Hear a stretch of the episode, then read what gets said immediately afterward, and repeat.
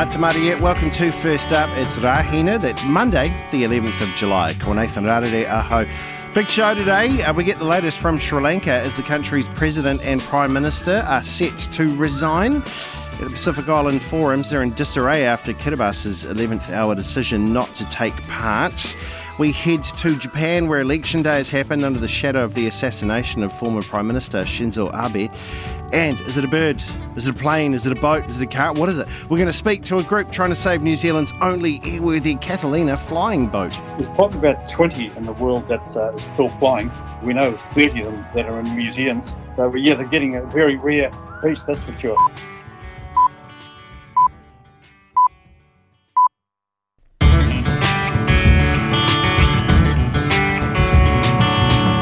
Kia ora koutou. Uh, ko Nathan there, tēnei. Welcome to First Up for the week. Yes, a lot of rain happening, so hopefully all the gutters and all that were sorted out in the last couple of days. And you're hunkering down. Is it? It's not quite time to batten down yet. We're just gonna we're just gonna hunker, uh, pull the duvet up a little bit further this morning. Well, we begin today uh, in South Africa, uh, where at least 14 people have been killed, as you just heard, in a mass shooting at a bar in Soweto. Witnesses say that the group of gunmen entered the bar and began firing at random. The BBC's Andrew Harding has this report. South African police and forensic experts at the scene of what many here are calling a massacre. Gunmen with automatic weapons charged into a busy bar in this poor neighbourhood and opened fire, seemingly at random. Two women were injured. The rest of the victims were all young men. Was it a robbery gone wrong? For now, the police are simply calling it a cold blooded attack. There is shock here, but only at the high death toll. I think this really does reflect the dire state in which our country's failures is at. Um, we don't have visible policing in this area, um, and, and hence, you know, there's no electricity in this area, which fuels, um, you know, the, the crime rates in the country. Another four men died last night in a similar attack in a different town. And last month, 21 teenagers died, possibly from gas or poison, in a bar in the port city of East London. This is a violent country at the best of times, but these murders have contributed to a sense of South Africa losing its way, wrestling with sky high unemployment and deepening inequality. Uh, to the USA now, where a couple of big names are set to testify in front of the January 6th committee. One of them, huge, almost can't believe it. It's Anna Burns Francis who's with me right now. Kia ora, how are you? well, kia ora, good morning. But man, I hope I'm not facing that January 6th committee anytime soon. Well, they're getting everybody. So you just um, grab a jacket because it'll be one day. It's like, hey, what did you even think about it? I mean, Pat Cipollone is a name that we will get to know, but Steve Bannon that's been a huge name of, of one of the, the sort of Trump's main backers or defenders. Tell us about these two people and um, why they're being called to testify, do you think? Yeah, so Steve Bannon, of course, was the um, longtime ally, supporter, and strategist uh, of Donald Trump. And we've seen him continue to per- perpetrate this myth of the stolen election, the election fraud. So it was a little bit interesting, one might say, that he suddenly prepared to testify in front of the uh, January 6th committee. But it comes after Pat Cipollone has just done his testimony. So he, in uh, the last couple of days, has done eight hours of testimony in front of that committee. And that was kind of a big score for them. He was a big nut to crack because he'd actually refused to turn up. He'd really resisted, he'd ignored the subpoena. But after we heard from that junior staffer, Cassidy Hutchinson, suddenly Pat Cipollone wanted to talk. And we haven't seen Donald Trump criticize anything that Mr. Cipollone said about his, you know, we've seen Donald Trump be quite forceful in his criticism of individuals and their personalities and how they behave. None of that after Pat appeared before the committee. And we might see the same thing happen when Steve Bannon, if he does actually appear, uh, in front of his um, talks with the committee, because this might be a bit of a Christmas bauble. Steve Bannon appears to be offering himself up on behalf of Donald Trump. We know the former president is sick of seeing all this bad press about himself all the time. He's made comments that he thinks Republicans should have been involved. What's the way to do it now? Try and get some of your allies to front up to the committee and hopefully have a hearing. Now, Bannon has asked if he can do his testimony live. Uh, he only wants to do it live. Well, no one's got that deal so far. So if he actually follows through, we'll have to wait and see. There's another hearing coming up on Tuesday. It's it's been gripping. It really, really has. Uh, horrible news out of New York City, though, in, in Harlem there. Uh, shootout, 13 weapons used. Uh, I thought New York was tightening gun laws. Well, they were tightening gun laws, but only because gun laws got loosened by the Supreme Court. So, yeah, lethal gunfight in New York City. Uh, Darius Lee, a young man, was the only one shot. 13 guns, 53 bullets, probably only bad aim and a bit of luck that there weren't more fatalities. But authorities are already saying this is going to be the beginning of an increase in gun crime because when the Supreme Court struck down New York's law, that had formally required anyone carrying a gun to have what was called proper cause, to actually have a legitimate concern or fear for your safety that made you want to carry a gun. Now you do not need that. So New York has tried to move quite quickly to mitigate it. It's passed laws requiring you to share your social media profiles, just the public version, so that they can go and be looked at. It's also banned guns from places like Times Square. But we already see shootings in Times Square. So how they are going to police that seems almost impossible. And already Republicans are saying they're going to fight the changes and they're going to challenge these new rules in court. Mm. Um, one thing that people don't have to do at Twitter apparently is call Elon Musk, "Hey boss," because he's pulled the plug on his offer to buy it for a huge amount of money. There, what, what's the fallout been from this? Yeah, he's not Santa Claus after all. The bad news is it's headed to court, right? The good news is there's one winner, the lawyers, because that is the only way this is going to go. Analysts reckon, though, it might be Twitter that has the upper hand. So Musk was always a little bit in doubt as to whether he was actually going to follow through on this offer to buy Twitter. He was putting up 71 billion New Zealand dollars. Um, but, you know, there was a billion dollar penalty if he bailed on it and refused to go through. And that's what he's now trying to do. But it looks like Twitter wants more than that. It seems to be aiming for a forced takeover. It is possible. It has happened a bit in the States in some quite high profile cases before. And that would be that the court rules Musk has to buy the company. There is a bit of a risk, though, because Musk hasn't got a great reputation for following the rules, right? Particularly when it comes to financial and business matters. The other scenario that's being bandied about is that maybe this is Musk's way of forcing Twitter back to the negotiating table because tech companies across the board have seen their values fall quite significantly recently, including Twitter. And so this might still give both parties what they want, but unfortunately, that deal wouldn't give Twitter shareholders uh, much hope, and they could then end up going back to court. There is only one winner. I think it's the lawyers. it always is. It always is them. Hey, Anna, thank you very much uh, for being here for us. Anna Burns Francis there, who was with us uh, out of the USA. Well, if you're listening live, it is 12 and a half past five here on First Up on RNZ National, or you might be listening to us on the podcast. Lucky you. Download First Up the podcast. You can listen any day at your convenience. Well, we go to Australia here, where the federal government has added added chefs to its list of priority occupations for migrants due to staffing shortfalls caused by COVID. The country's National Skills Commission is projecting that chefs will be among the fastest growing professions over the next five years, with an anticipated 14% bump in 2026. That'll make the profession one of the fastest growing jobs in Australia if the forecasts are right. The ABC's Kason Ho reports. Hideki Hayashi has been feeding hungry West Australians for 14 years. He survived the pandemic, a challenge that saw a quarter of the country's chefs quit as restaurants struggled with restrictions. But there's renewed demand for chefs and other hospitality staff as the industry rebounds. A lot of restaurants I know are looking for uh, kitchen hand, waitress, uh, staff, but uh, at the moment, as a COVID, uh, no one apply. The National Skills Commission is projecting a booming recovery for the sector that will surpass pre COVID levels. The number of chefs nationally is set to increase by nearly 14%, from about 80,000 to more than 90,000 by 2026. Everybody eats. Every week you hear of new restaurants opening. To meet demand, the federal government has added chefs to its list of priority occupations for migrants. I would maybe add just a splash of water.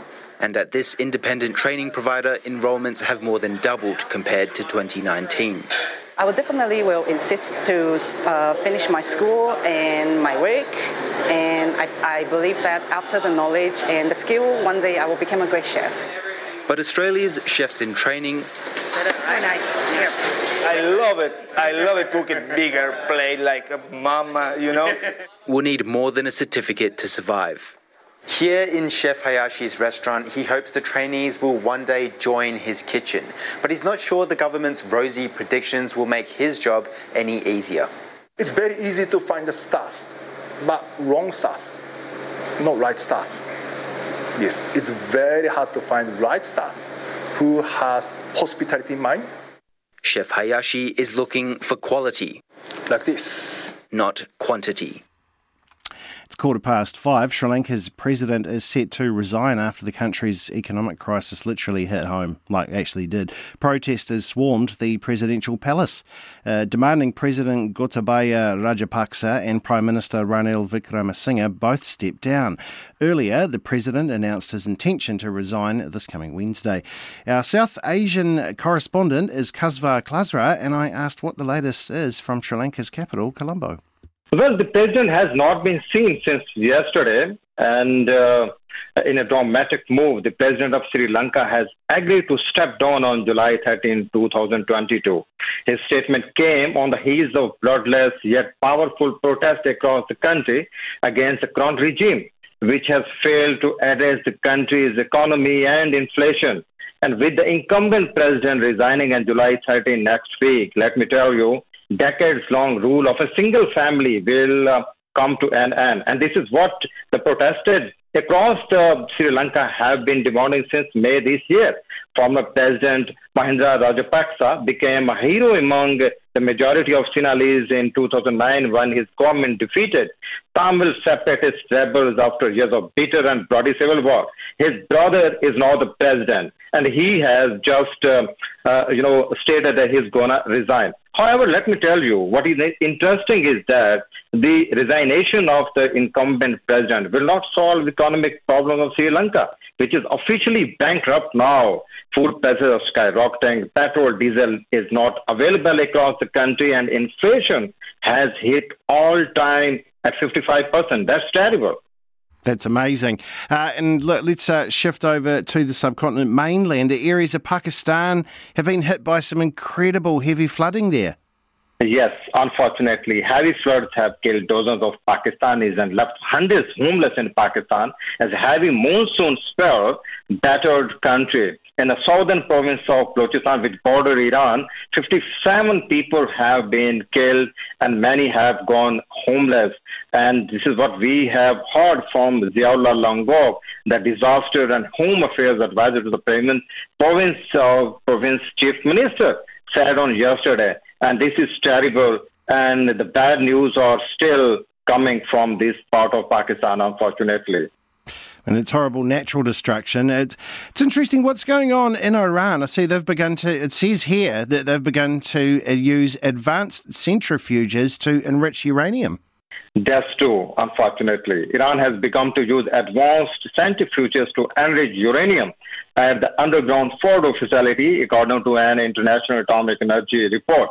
The new machines mentioned in the confidential documents that were obtained by the international news agency, the Reuters, have been the object of the concern among the Western states and uh, as they make it easier for the Iranian to shift between enrichment level and the development, let me tell you very clearly, is likely to sow tension between Iran and the Western countries and also the Middle Eastern countries as well, especially uh, the United States and Saudi Arabia. And finally, why has the Indian government fined Amnesty International about 8 million US dollars? Well, that is unfortunate unfortunate, let me tell you. India has fined the local arm of Amnesty International nearly 8 million US dollar after the probe into finance the Watchdog said was a part of a witch hunt. Rights groups, let me tell you, have long claimed they face harassment from Prime Minister Narendra Modi's Hindu National Administration for highlighting rights abuse, especially including in disputed territory of Kashmir. Amnesty local bank were frozen two years back in 2020 as a part of the probe, and financing has uh, uh, prompted the group to lay off staff and halt campaign and the research across uh, India and also in Kashmir as well. That's really unfortunate. Uh, what, this is what I can tell you from this region. Kaswar Klasra. It is 20 past five. I'm Nathan Rarere, and you're listening to First Up here on RNZ National. Coming up, our correspondent Lice Movono is in Suva uh, as the Pacific Islands uh, Forum gets off to a pretty bumpy start. Also, Glenn Forsyth speaking about that thing from hamburgers. I've got a lovely bunch of coconuts. There they are standing in the air. Big ones, small ones, some as big as your head. Quick to the first upmobile. We need to get to the fresh produce market because joining us for his Monday morning report ahead of a wet old week is the Minister of Fruit and Veggies. He's Glenn Forsyth. Morning, Glenn. Morning, Nathan. Lovely to catch you on a Monday. Yeah. Hey, um, look, the weather obviously is going to be uh, big, a lot of weather chat around this time of the year. How did last week's weather um, affect things? Because obviously in Australia they're very, very, very wet. Will it hit supply issues here in New Zealand because of it? Yeah, the Sydney flood crisis is certainly raising cost of vegetables for Australians. One grower in Camden, Paul Greach, he's been hit three floods this year, washing away one million in turnover. Although New South Wales was not a huge supplier of their winter produce to New Zealand, Queensland sure is, and they were hit too. So demand from New South Wales goes on to Queensland, meaning an export price after this for us becomes astronomical. Strawberries in Bundaberg were barely good enough for jam, and we saw photos of a courgette farm there underwater. I mean, courgettes are already over double the normal price now at the markets in Australia. A couple of years ago, we couldn't import a whole host of produce from Queensland because of that mosaic virus. Last year was a flutter due to COVID complications. And this year, or for the rest of winter and early spring for sure, I mean, it's a write off for affordable Queensland imports for us and survival mode for the Australians. I mean, here are the lines that New Zealand used to get spoilt by from Queensland courgettes, beans, capsicums, all melons, cucumbers, strawberries, and tomatoes. The thing that strikes me about all of this is food security. We've got to protect our growers from stuff like compliance costs, energy issues, rates, and staff shortages. Mean, you know, and plus not put concrete and steel on any more fertile land for housing. You know, because if we run out of fresh vegetables for ourselves in winter, this year has sure proven, you know, we wouldn't get it out of Australia. Mm. Hey, I heard a rumour Right, and you might be able to help me on this. You know that thing from hamburgers, you know beetroot, right? Yes. So I've heard that people are eating it outside of hamburgers. Is this true? Oh yeah, vegetables. We've got to talk about that. The, the beet. I mean, some great roasting options this week. You go for pumpkin, butternut, orange kumara, and new season yams, along with the traditional red coloured yams. Halfords out of Feilding also grow an apricot coloured one. Greens, you could try silver beet again, Brussels sprouts, and, and McCain's frozen beans. Wilcox Brothers have their lovely Vivaldi gold tomato, uh, beg your pardon, potatoes available, and and they're a bonus as they're washed. They're a pale yellow potato with a velvety texture, making them great for mashing or a boiled potato as they hold their shape. They have a gentle and mild sweet flavour. But during our chat last week with Jay Clark, he said too that their fresh beetroot is in good supply. Always a safe bet in winter, going with in season root vegetables. And not surprising, beetroot is a superfood. Jay quotes it's amazing for overall health, reducing inflammation and lowering blood pressure. It's also great for gut health. But as you've mentioned, beetroot can be boiled and used in burgers and sandwiches. He roasts them and adds with goat's cheese and walnuts for a lovely winter salad. Um, or, or you can also grate beets raw if you wish, or juice them, which are great options as you don't um, what you, you don't lose or destroy any valuable nutrients that way. Yeah. That is a superfood. I had one. I heard an ant over the road uh, in a paddock, and I picked up a car and threw it at it. There was there's beetroot. That'll, that'll help you. Hey, tell me this: um, avocados. The new season's avocado hitting hitting shops. Where are these new? Where are they coming from? Yeah, we've got those featured in our fruit section. I mean, the wait is over. New Zealand navel oranges are starting to come into the market now from the far north. They can be hard to peel, so if your little ones don't mind eating them like they do at halftime during their sports games, just prepare them that way. Also in good supply are Angelys pears, green kiwi fruit, and new season avocados from Motiti Island are coming from there, Nathan. These avocados have been pre-ripened, so no need to squeeze when their skin are that lovely brown green colour. If you're lucky enough to be tall, you can grab you can grab the unsqueezed ones at the very top of the shelf. Avocados are a superfood too, excellent source of nutrients, beneficial for gut health may help reduce heart disease risk and a smart choice during pregnancy and breastfeeding, they say.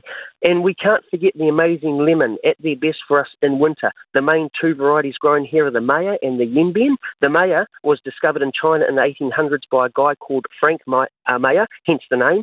Then he took it to the US and somewhere along the line it ended up here. The key ones are super juicy with less acid, so that they're great for baking and desserts. Yen Ben is more of what they call a true lemon, you know, introduced here in the 80s. They are quite thin skinned and don't contain a lot of seeds, so great for squeezing onto anything in drinks and with seafood. So plenty of lemons, plenty of lemons now. You're a beautiful man. Thank you very much, Glenn. There he is, the Minister of Fruit and Veggies. He's got the superfoods for you. Get your beetroots in and uh, a bit of lemons and some new season avos with Glenn Forsyth.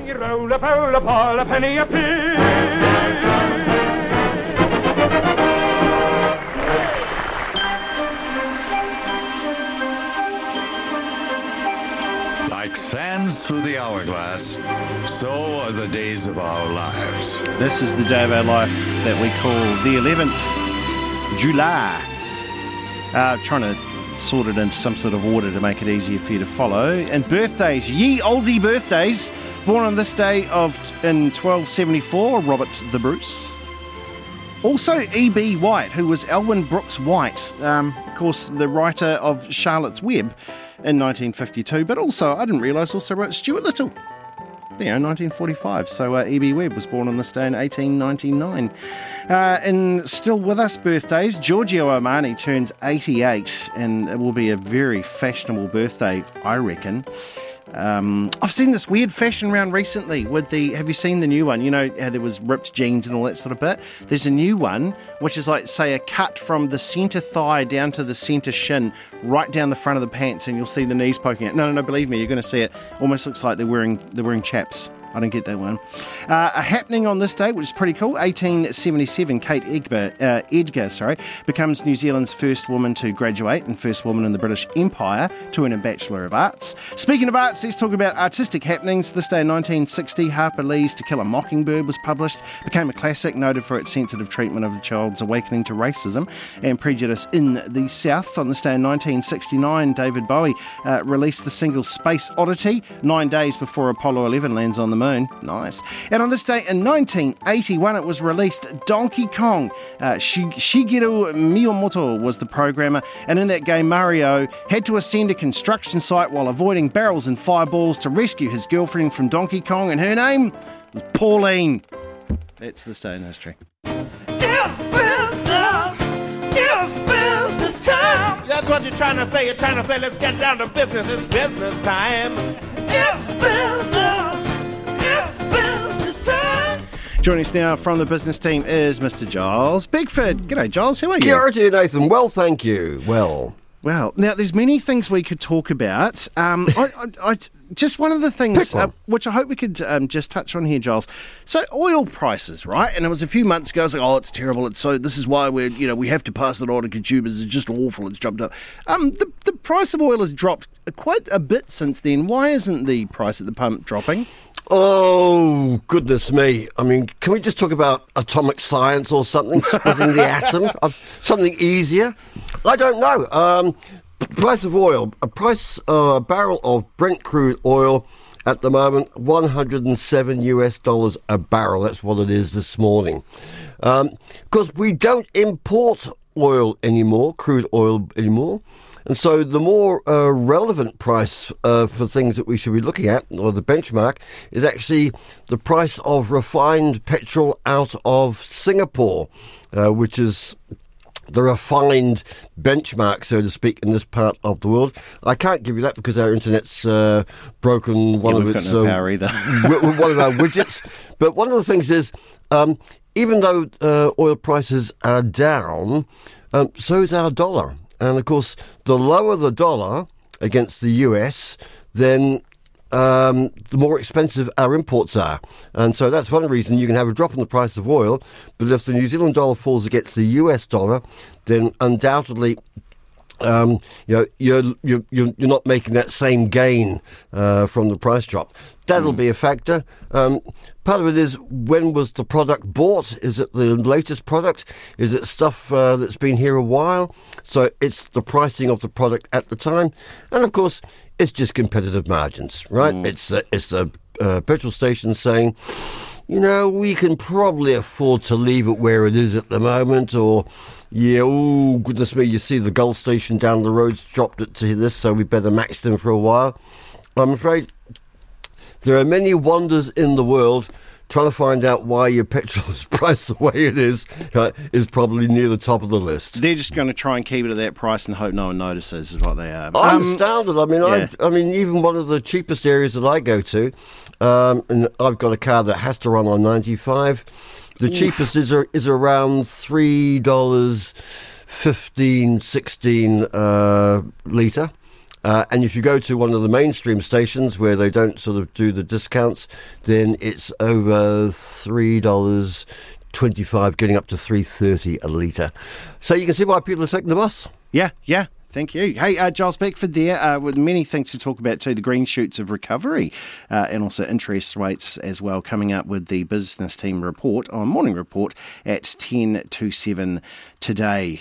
Well, in Fiji, Pacific nations are gathering for the Pacific Island Forum with climate change, obviously, and China's increasing presence in the region expected to feature prominently on the agenda. But you may have seen this. Getting things off to a really bumpy start was the news yesterday that Kiribati uh, will not be taking part in the forum because feels sidelined by the larger nations. Joining us from Suva is our correspondent, Movono. It's always a pleasure to say, Bulavanaka, how are you? Yana and Marina, Nathan. It's good to talk to you again. It's been a while, hasn't it? It has. So tell me this, Lice. So Kiribati's problem here, who are they referring to when they say that there are larger nations that, that they are upset with? Well, they're referring, unfortunately, to the Polynesian and the Melanesian blocks of of the Pacific Forum. They've, they felt un, underrepresented. They felt sidelined when it comes to big decisions. The most recent of which is, of course, the 2019 vote for the current position of Secretary General, which is currently held by Henry Puna, the former Cook Islands Prime Minister, which, um, you know, according to historical movements or the Gentleman's Agreement, as we're all calling it now, should have been given to a Micronesian candidate. Ah, so um, and obviously, you look, climate change a huge thing um, for for the Pacific Islands, particularly with the rising sea levels. Um, I, I know it's expected to be discussed with some urgency. Why do vulnerable island nations want to, What do they want to see achieved with this? Well, they want for their neighbors, for their you know siblings, uh, to to really make good of all of the narrative around being there for the climate change. Uh, uh, uh, space in the Pacific about being there for the Pacific neighbors. What they want is for Australia to reduce their fossil fuels extraction. That in a very simple way, that's what they would like. Now, Australia, of course, with this new government, has committed to uh, better targets, has committed to more support, has committed to more money. But what the Pacific Island nations really want is for Australia to stop subsidizing coal and fuel uh, ec- uh, extracts, and they want for the Australian government to really say, "Fine, we will do less of this." Lice, I found it really interesting the reporting on, on China's influence in the Pacific. So, New Zealand and Australia seemed very worried about this, uh, about as security goes. But can you just tell us, are participants at the forum, uh, are they broadly aligned? Uh, with with our views on China's influence in the region, or do some nations actually welcome China's influence? And if they do, what are the things that China does for these nations that perhaps Australia and New Zealand are not? Nathan, in the Pacific, people see China as a friend. People see China for the mostly infrastructural support that the Chinese government has given to Pacific Island countries over the past several years. Now, people know that China is not a friend of the Western allies, that Pacific has, of course, had historical relationships for a long time. But what they would like is for that kind of geopolitical movement and that kind of uh, conversation and warring that happens outside of the Pacific to not be part of the decisions that all of these foreign powers take in the Pacific. So, for example, they would like to continue a relationship with China and do the same with their Western allies. I mean, there's not much of an understanding of the differences in philosophies, the differences in government styles, for example, and also the human rights abuses that China uh, is, is known for. But what people would like too is for our Western allies to come to the table without having the conversation around China looming over them. Yeah, Lice, always a pleasure to catch up with you. Thank you very much. We will keep our eyes on the Pacific Island Forum here at First Up.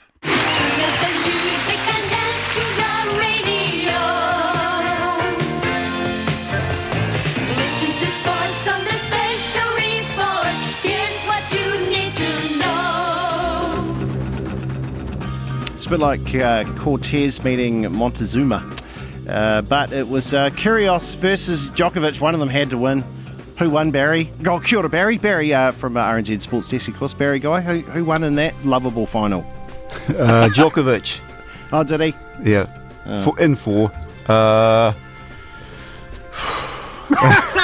What a great! Hey, I read a great. I read this great stat. In the last two decades, here's the people that have won the Wimbledon men's final: Federer, Nadal, Djokovic, Murray. That's it in two Yep. decades. Come on, men's tennis. in Come the, on. In the last four years, it's been Djokovic, Djokovic, Djokovic, Djokovic. uh, he's now got seven, I think, one behind Roger, uh, and he's now one behind um, uh, Rafa. Ah, yeah, can't deny him. I mean, No. he, had, he had a lot of things go his way. He had a couple of good uh, wins in the quarterfinals and the, the semi-finals. Um, uh, I, I would have loved it if, if Nick Kyrgios had won. I'm not, too. imagine listening to the so. uh, Oh, to the media conference after that. Hey, Nathan, I've just um, some. I know uh, some people may be waking up a bit depressed from the result uh, over the, the weekend, but um, the Black Caps have come back from the brink and Oh. beaten Ireland. I came in and they were chasing 301 to beat Ireland. This is the first one dayer in Dublin. Yeah. And the Black Caps were 150 for six. And Michael Bracewell, coming in at number seven, has scored an unbeaten 127, including hitting about 24 off the last 10 balls or something. And the Black Caps have got up and won with, I think it's one ball to spare. Wow. So congratulations. We were about we were facing a double defeat to Ireland over the weekend, and uh, thanks to uh, Mr. Michael Bracewell, uh, Martin Guptill scored some runs up at the top. But um, yeah, that sort of lifted my day really. Well, that is good because I was going to say they uh, Ireland own New Zealand because uh, the Sky Tower was lit up green on the way in this morning just to rub it in. Nice, Uh, nice. I mean, it, it does go to show that uh, you um, you struggle to win games when you've only got thirteen or fourteen players on the field. but um, sometimes, you know, you do sort of wonder. Um, uh, we've gone back a few years, but where it seems sometimes the All Blacks don't have. Uh, a change of sort of plan or something, or, or, or an approach. I mean, it's a bit difficult. I, I know when you know you you couldn't get that forward momentum. We were better nowhere. We, we Yeah. were better nowhere. We, we certainly miss Sam Whitelock in the scrum, Yep. uh, which I think he's wildly underrated, and you never hear that mentioned. But you have a look when he's scrumming and when he's not. You know, like your props act very differently when you've got there. I don't know what it is about him, but there's Yep. something about what he does. There was definitely that. And then every single pass that came, sure, Aaron Smith was clearing them, but he's under pressure as he goes. And, you know, like, like it's very hard to get your high kicks on pinpoint when you haven't got time to do them. So Yeah, was, I uh, think they also missed um, Ardie as well. Oh, the influence he has, and also when you're down a player, the the Irish defence, you know, they only have to Oh, defend they the sort of the, the inside channel Yeah. because the All Blacks are never going to have an overlap.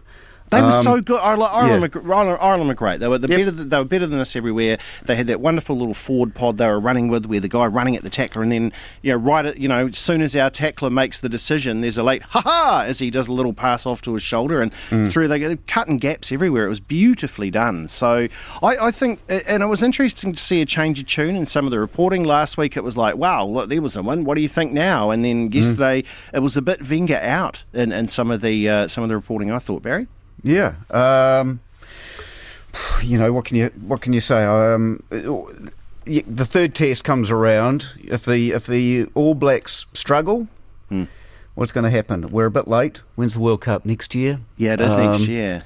Um, yeah, I don't, I, I don't know. But uh, then again, the All Blacks, if everyone stays on the field and you know they get things rolling and Sam Whitelock's back, um, they could well win that easily. I, you know, it's a Well, it, it is. It is actually quite exciting. It's Yeah. got anticipation back. There was a procession bit there for a while where we were so Mm. so good, um, but that's all right. That's sport. We can we can do that, can't we? Yeah, and England. England came back, beat Australia. The Yes. Wales had a win. Wales Scotland had a win.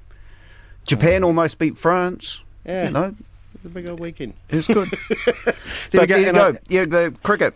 And that just could very- be our lead this morning. Well done, the Black Caps. Very quickly on Friday, before we went away, Barry had been out to see Thor the night Oh, before. yeah. I went on Friday. I loved it. I giggled Yeah. and laughed the whole way through it. Had a very Yeah. very good time. Yep. Loved it. Well done, bro. It's good fun. Cheers. There we go. Thank you very much, Barry Guy, there from the RNZ Sports Desk. And also, we're throwing a little bit of uh, movie reviews for you just to keep it a little cultural here at First Up.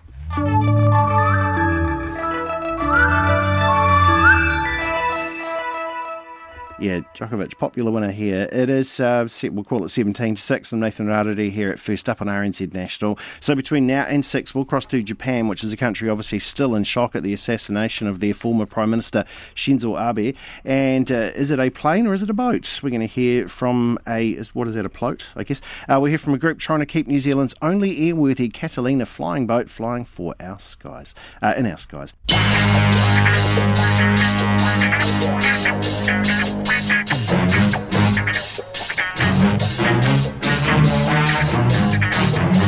The professionals of RNZ are the morning report team. They are here after six, and it's Susie Ferguson who is here now. Kia ora, Susie. How are you? Oh, kia ora. I'm well. How are you? How was the weekend? I, it was it was good. I went out to the movies on Friday night with wearing like 2 mm-hmm. masks. It was great, but um, had a had a wonderful time at Thor. It was funny. Oh. Um, I found a, a book that someone sent to me. Peppa Pig in Scots. Have you got that? Isn't it fantastic? I, uh, do you know, I haven't got it, but I did see something on Twitter about how someone had bought it in Scots by mistake and felt it was better.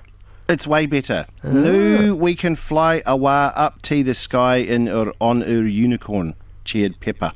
This is great. I'm going to have to practice great. this to get to get it going. It's so good. I'm going to yeah. find it. I'm going to find it. We'll get you one. There we go. Thank Susie, you. what is happening on Morning Report today? Well, we're going to be talking about the skyrocketing, skyrocketing number of COVID cases. Hosp- hospitalisations are now at the highest level since April. The Prime Minister on the programme, of course, just after seven o'clock. We will be speaking about that with her. Uh, of course, this coming as the Association of General Surgeons also saying the number of surgeries being deferred has never been so bad. So, certainly, pressures in the health system. Also, Kiribati completely withdrawing from the Pacific Islands Forum. Uh, and also, here's one that Ooh, it sounds pretty interesting, this. Mm-hmm. An RNZ investigation reveals how dangerous it is to inhale other people's breath oh. in crowded places. Duh. Moist breath zone. That's all I'm saying. Okay. It's all coming up after six. Thank you very much, Susie Ferguson, there uh, with the uh, with what's happening there on Morning Report. Watch your breaths. Well, New Zealand's only airworthy Catalina flying boat is up for sale, and a group of volunteers is trying to raise the money to keep it in the country. The plane was built in Canada in 1944. It's been in New Zealand for 28 years. It struggled to earn its keep after a couple of years of not being able to attend air shows and fly tourists. Businessman Neil Young is leading a syndicate hoping to buy the 78 year old flying boat. He spoke with First Up producer Jeremy Parkinson. I'm trying to put a, a group together to take over uh, or make uh, syndicate. There's the value of the aircraft. It's uh, if you buy a, a cruddy one, it's uh, probably three to four hundred grand. If you buy a really top line one, you can pay over in the US uh, a couple of million for it. But uh, hopefully, I can get a group together that we can um, put a package together so we can maintain it back, still keep it in the in New Zealand. So, what sort of upkeep every year? How much money does it need to keep this uh, plane in an airworthy condition? Between one and two hundred thousand a year. Basically, you're a group of volunteers who would uh, who would continue to uh, work on this every weekend or whatever, just kind of keeping it all raring to go. Yes, that's, that's the aim. We've uh, recently taken over Pacific Aerospace in Hamilton, so we can base it at the Hamilton Airport, Mercer Airport, which we own, and um, also we can base it where it used to be at Warbirds uh, Ardmore here. And so you, have had um, quite a bit of interest in getting a syndicate together to purchase the aircraft. Yes, quite a quite a bit of the uh, the original syndicate uh, keen on, on staying in, and uh, I've had other people from the outside wanting to um, help in whatever way they can. Obviously, the biggest help is, is cash.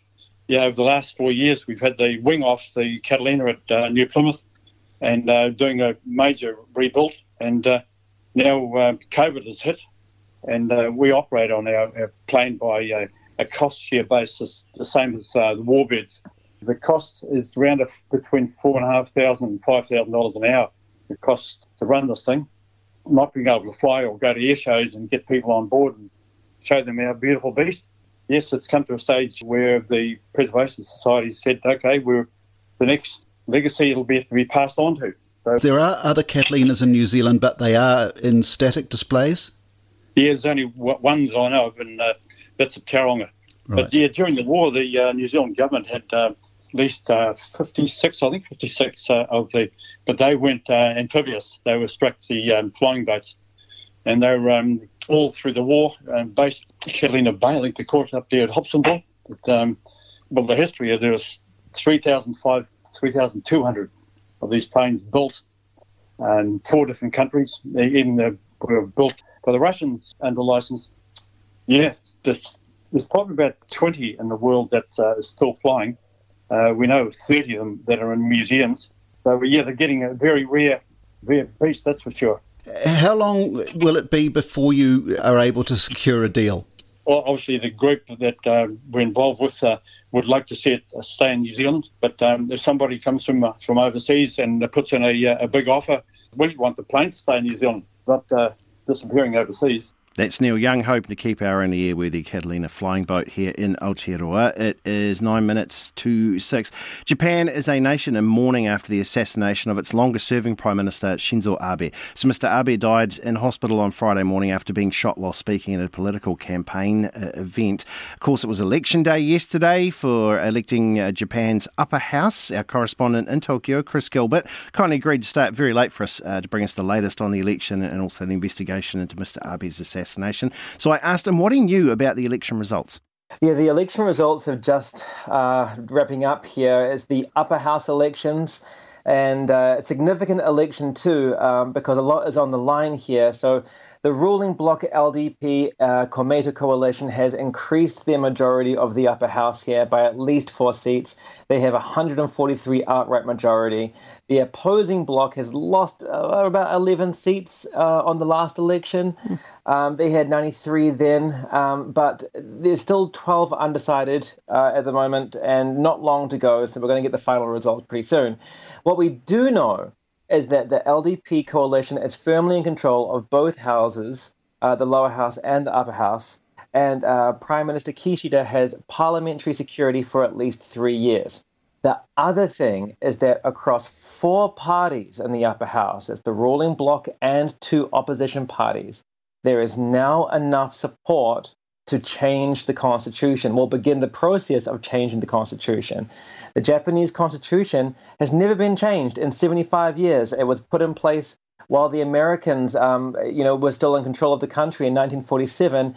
And what Shinzo Abe wanted to do, and what the current regime wants to do, is change Article 9. That's the article that bans Japan from having an army and bans Japan from being able to wage a war. They want to be able to do these things. So if they can uh, pass uh, a motion in the House or pass a bill in the House to change the Constitution, there's the chance it could go to a referendum sometime in the coming years. Oh, that's that is huge. Then I mean, gosh, that was one of the things I always remember from school, learning about you know no army for Japan. So I'll keep an eye out on that. Now, you, you mentioned there about the former Prime Minister uh, Shinzo uh, Abe, who you know, of course, we saw was assassinated the other day.